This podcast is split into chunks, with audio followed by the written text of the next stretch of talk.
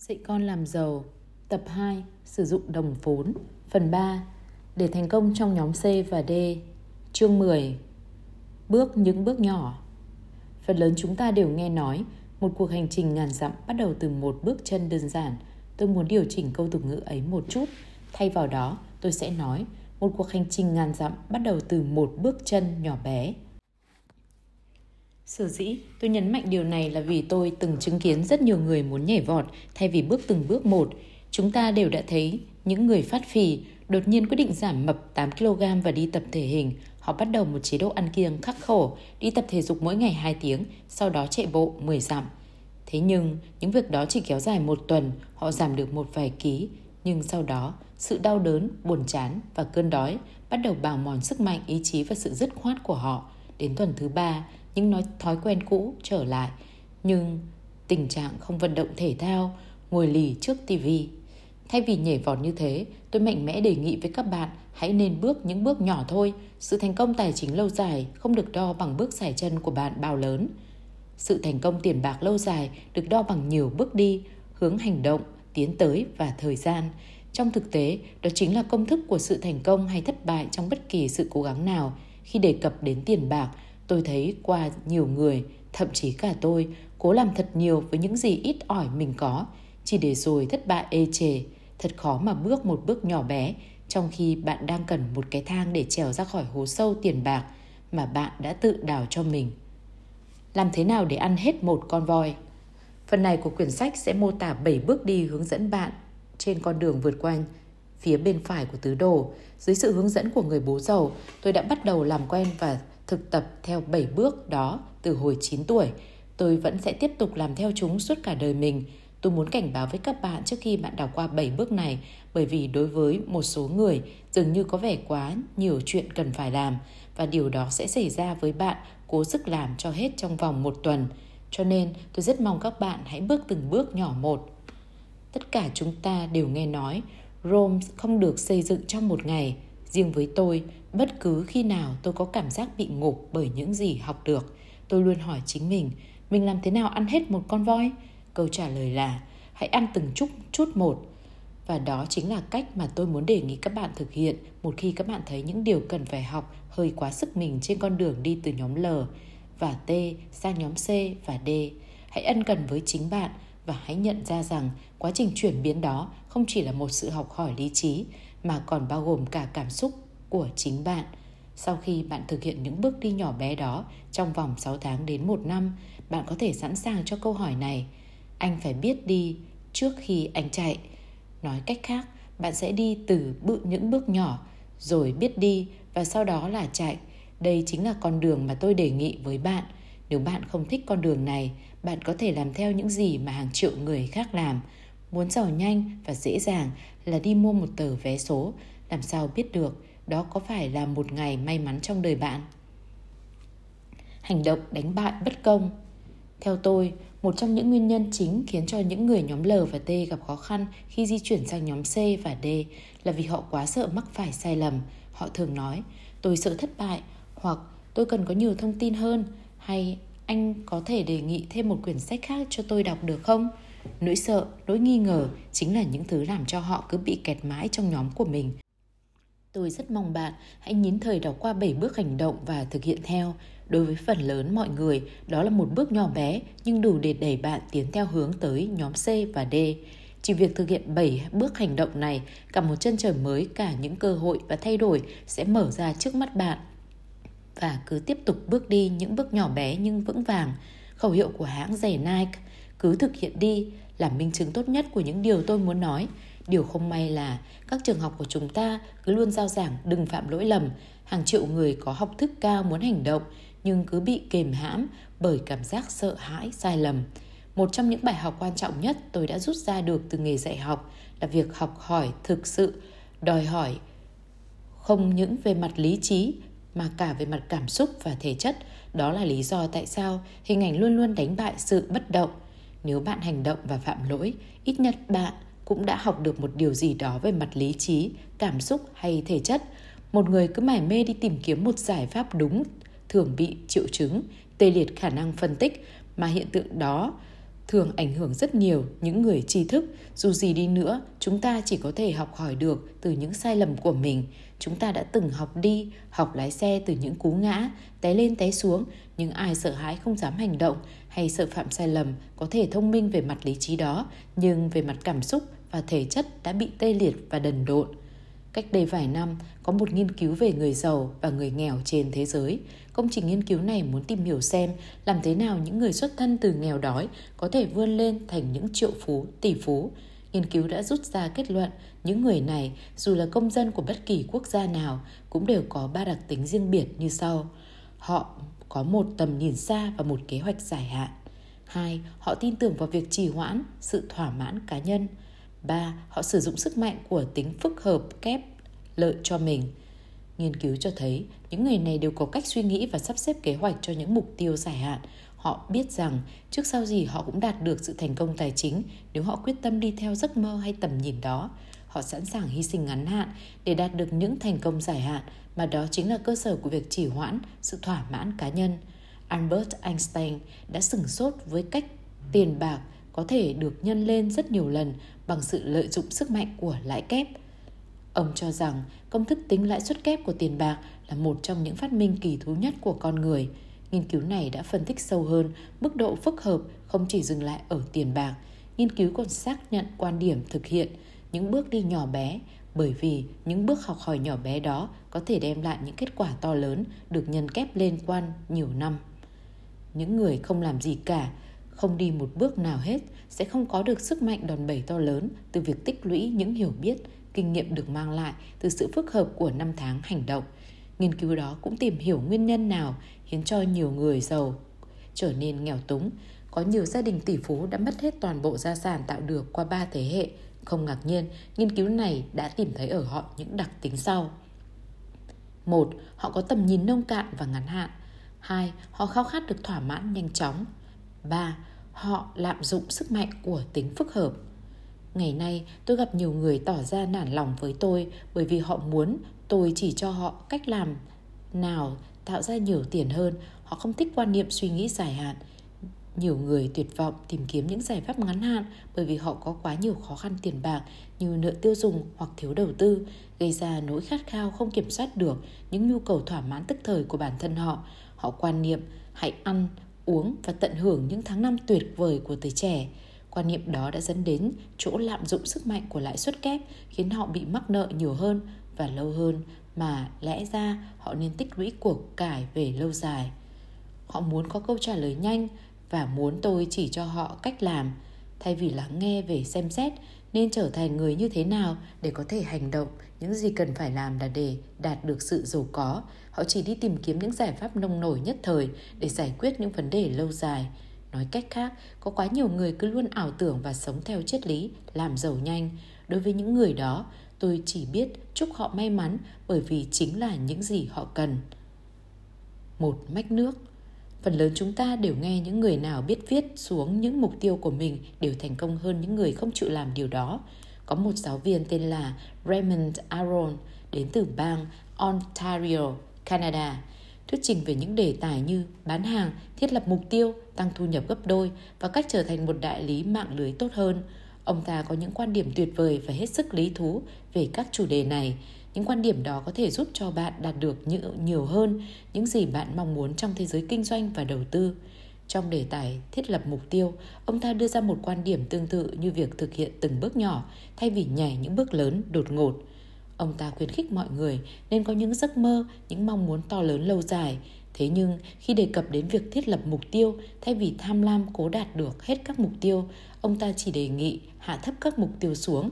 Điều đó có nghĩa là chỉ nên thực hiện từng bước nhỏ một. Chẳng hạn, nếu tôi muốn có một thân hình đẹp thay vì nhảy vọt Ông ta đề nghị bạn chỉ nên thực hiện ít thôi trên những gì bạn muốn làm. Thay vì đi tập thể dục cả giờ, bạn chỉ nên quyết tâm tập trong vòng 20 phút thôi, tức là nên thiết lập một mục tiêu đơn giản dễ dàng và cố quyết tâm thực hiện theo mục tiêu đó. Kết quả là thay vì bạn cảm thấy quá tải, bạn sẽ cảm thấy nhẹ nhàng và thừa sức thực hiện. Một khi bạn cảm thấy điều đó, bạn sẽ thấy mình năng đi tập tạ hơn. hay làm một thứ gì đó cần thiết có thể thay đổi lối sống của mình. Một điều kỳ lạ là tôi có thể đi tới đích bằng cách diễn đạt được, được những mục tiêu nhỏ bé, lẻ tẻ đó mà lẽ ra tôi sẽ đi đuối sức ngay nếu đặt ra mục tiêu quá tải ngay từ đầu. Nói tóm lại, hãy nuôi những giấc mơ táo bạo và to lớn, nhưng hãy thực hiện từng chút, từng chút một mỗi ngày. Hãy đi từng bước nhỏ thay vì nhảy vọt, trèo lên vách đá, mục tiêu trước mặt mình. Hãy đặt ra những mục tiêu đơn giản hàng ngày để có thể đạt được, sao cho một khi bạn đạt được, bạn vẫn còn sức lực sung mãn, giúp cho bạn tồn tại vững chãi trên con đường đi đến giấc mơ to lớn, táo bạo của mình.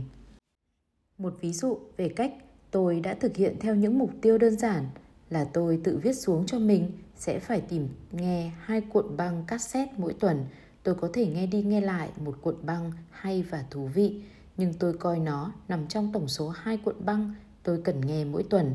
Hai vợ chồng tôi cũng viết xuống một mục tiêu là mỗi năm phải tham dự ít nhất hai lớp học về những đề tài trong thế giới nhóm C và D. Chúng tôi cùng đi du lịch với các chuyên viên về những đề tài nhóm C và D. Một lần nữa, chúng tôi vẫn có thể học hỏi được trong lúc chơi, nghỉ ngơi hoặc ăn tối. Đó là những cách thực hiện những mục tiêu đơn giản trong tầm tay nhưng vẫn có thể tiến tới đạt được những ước mơ to lớn của mình. Tôi rất cảm ơn Ronaldo Aaron và cuộn băng của ông về cách thiết lập mục tiêu vốn đã giúp tôi rất nhiều để đạt được nhiều điều mà không bị căng thẳng hay mệt mỏi quá sức. Giờ đây, mong các bạn hãy đọc tiếp, hãy tiếp tục nuôi những giấc mơ phi thường của mình, suy nghĩ một cách chiến lược lâu dài, nhưng hãy thực hiện mỗi ngày những mục tiêu nhỏ bé trong tầm tay với những bước đi chậm chạp nhưng vững chắc. Đó chính là chìa khóa của sự thành công lâu dài và cũng là mấu chốt của cuộc hành trình đi từ phía bên trái sang phía bên phải của tứ đồ. Nếu bạn muốn giàu, hãy thay đổi những quy tắc của mình. Có một câu nói của tôi thường được mọi người trích dẫn, các quy tắc đã thay đổi. Khi mọi người nghe như thế, họ đều gật đầu đồng ý và phát biểu. Đúng vậy, các quy tắc và luật lệ đã thay đổi, không còn giống như trước nữa, thế nhưng họ vẫn tiếp tục làm theo những quy tắc cũ. Báo cáo tài chính trong thời đại công nghiệp, khi tôi dạy một lớp học với chủ đề sắp xếp trật tự cuộc sống tài chính của bạn, tôi yêu cầu các sinh viên điền vào những bảng tóm tắt tài chính cá nhân của họ. Điều đó thường dẫn đến một kinh nghiệm làm thay đổi cả cuộc đời người. Những bản tài chính khác nào như những tia X-quang, cả hai đều giúp cho bạn thấy được những gì mà mắt thường của bạn không nhìn ra được. Sau buổi học, cả lớp đã về nhà tự điền vào những bản tóm tắt tài chính cá nhân của mình, từ đó có thể thấy được người nào đang bị tình trạng ung thư tài chính và người nào mạnh khỏe về tiền bạc. Nhìn chung, những người gặp tình trạng ung thư tiền bạc thường là những người vẫn còn bám vào những quan điểm có từ thời đại công nghiệp. Lý do gì tôi nói như thế? Bởi vì trong thời đại công nghiệp, mọi người không cần phải suy nghĩ về tương lai.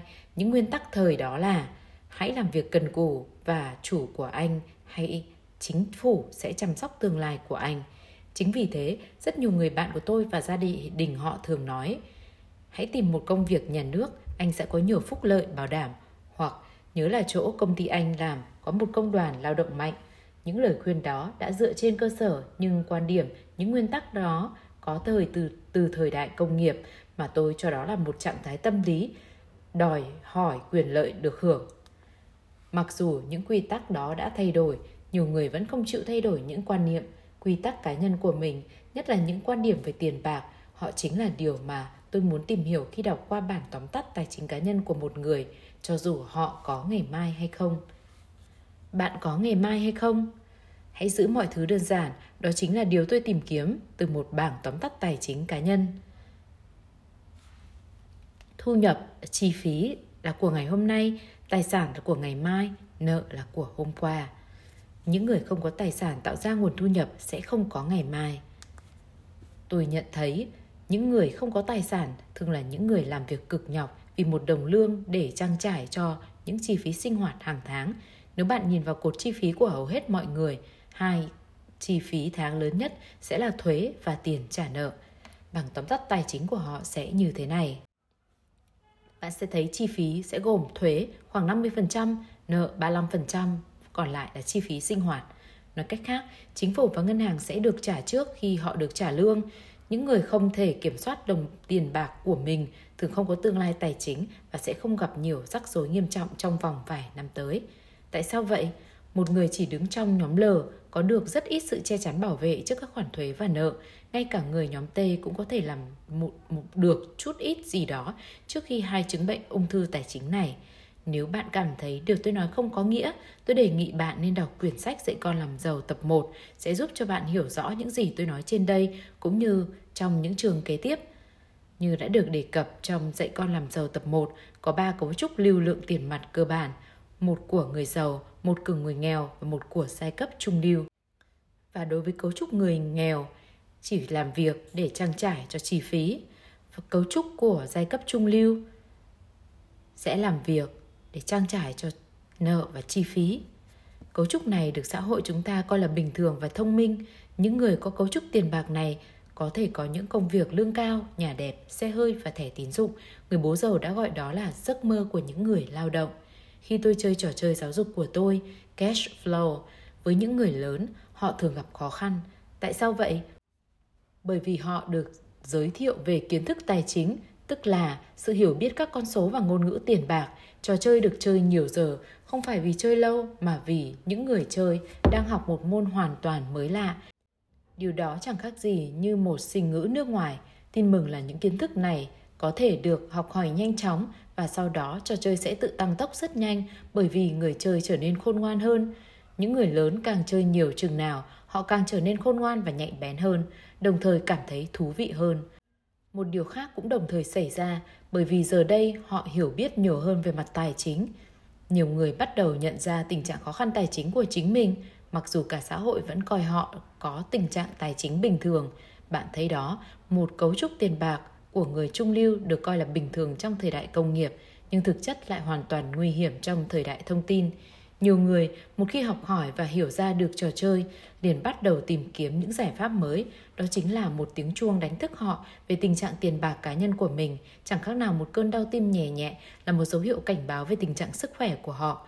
Ngay lúc hiểu biết đó, nhiều người bắt đầu suy nghĩ như một người giàu thay vì một người lao động thuộc giai cấp trung lưu trước đây. Sau khi chơi trò chơi nhiều lần, một vài người bắt đầu thay đổi cách suy nghĩ của họ như người giàu và đi tìm một cấu trúc tiền bạc như thế này. Đây là cách suy nghĩ, lý trí mà người bố giàu mong muốn tôi và con của người nên có từ khi nhỏ và đó là lý do tại sao người đã không trả lương hay tăng lương cho chúng tôi. Người không bao giờ muốn chúng tôi bị dính mắc vào tư tưởng một công việc lương cao.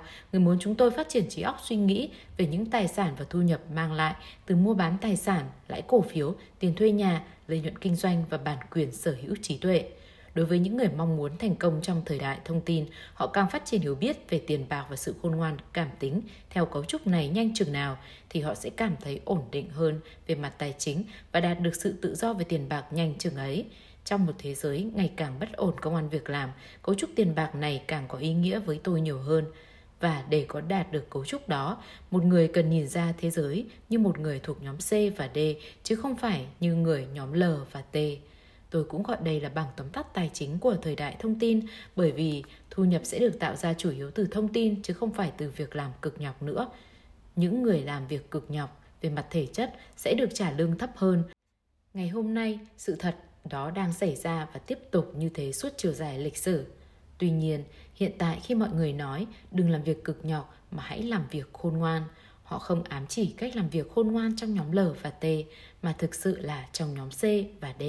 Đó chính là cách suy nghĩ của thời đại thông tin, mà trong đó hiểu biết tài chính và sự khôn ngoan cảm tính trở nên hết sức quan trọng, không chỉ trong hiện tại mà cả trong tương lai. Như vậy, đâu là câu trả lời? Hiển nhiên, câu trả lời của tôi là mong muốn bạn học cách suy nghĩ của người giàu, chứ không phải là người nghèo hay giai cấp trung lưu.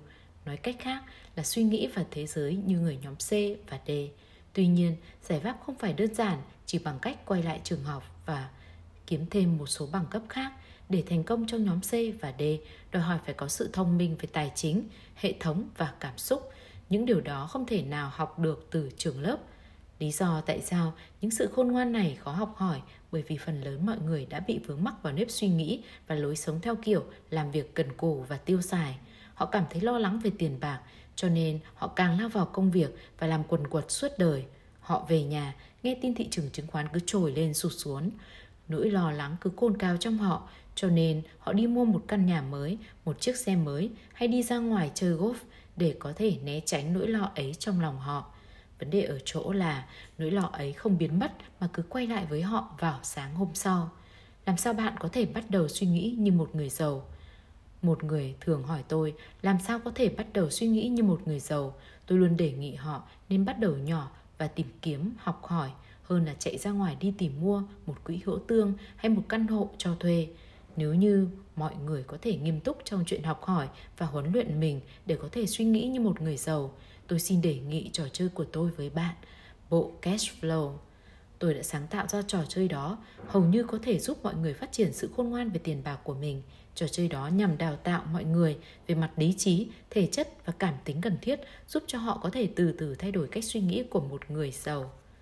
Trò chơi dạy cho mọi người suy nghĩ về những điều mà người bố giàu của tôi cho là quan trọng mà không phải là mức lương cao hay một căn hộ lớn. Lưu lượng tiền bạc chứ không phải tiền sẽ xoa dịu sự lo lắng. Vật lộn với tiền bạc và nghèo túng là những vấn đề tài chính đáng lo thực sự. Chúng là những cái vòng tư tưởng và cảm xúc luẩn quẩn khiến cho con người cứ bị dính kẹt vào đó. Tôi gọi đó là red race. Nếu không làm đứt các xiềng xích tư tưởng và cảm xúc đó, cấu trúc đó vẫn sẽ không bị sứt mẻ gì cả. Cách đây vài tháng, tôi đã giúp đỡ cho một vị giám đốc ngân hàng phá vỡ được cấu trúc tiền bạc khó khăn của ông ta.